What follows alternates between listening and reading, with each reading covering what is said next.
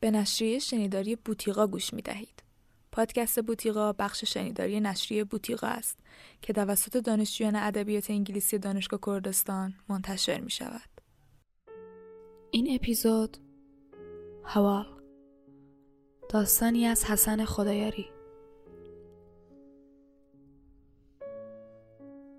پێیان وتم نامان هەوێت ڕوخساری ببینینەوە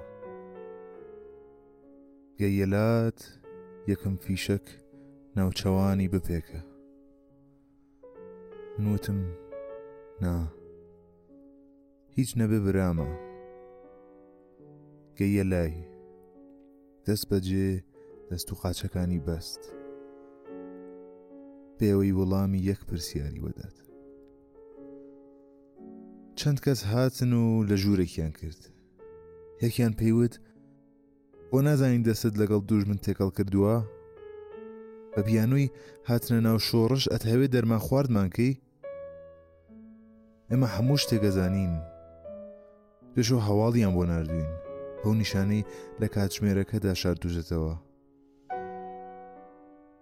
کاتژمێری لە دەستی دەرهێنا و تۆزیەوە دوای ماوەیەکی زۆر ئازاردانم وتم ئێوە بە هەڵەیە چوون منیان ناچار کرد و شتێکی کەم لە جێدانەوە ئاردە باشە بڕوان پێناکەن دەرخواردم دن سەیری یەکیان کرد ڕازی بوون سەری گرت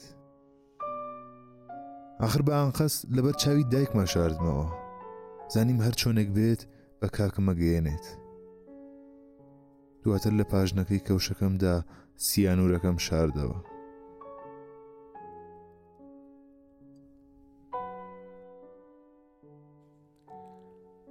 حسن خدایاری متولد 1369 داستان نویس کارکشتی اهل کردستان روشحلات است. دستاورد علاقه وافر او به ادبیات داستانی چندین داستان مینیمالیستی ناب است. حسن خدایاری کارگاه های متعددی را در زمینه های داستان کوتاه، نویسندگی خلاق، استور شناسی و همچنین روایتگری برگزار کرده است.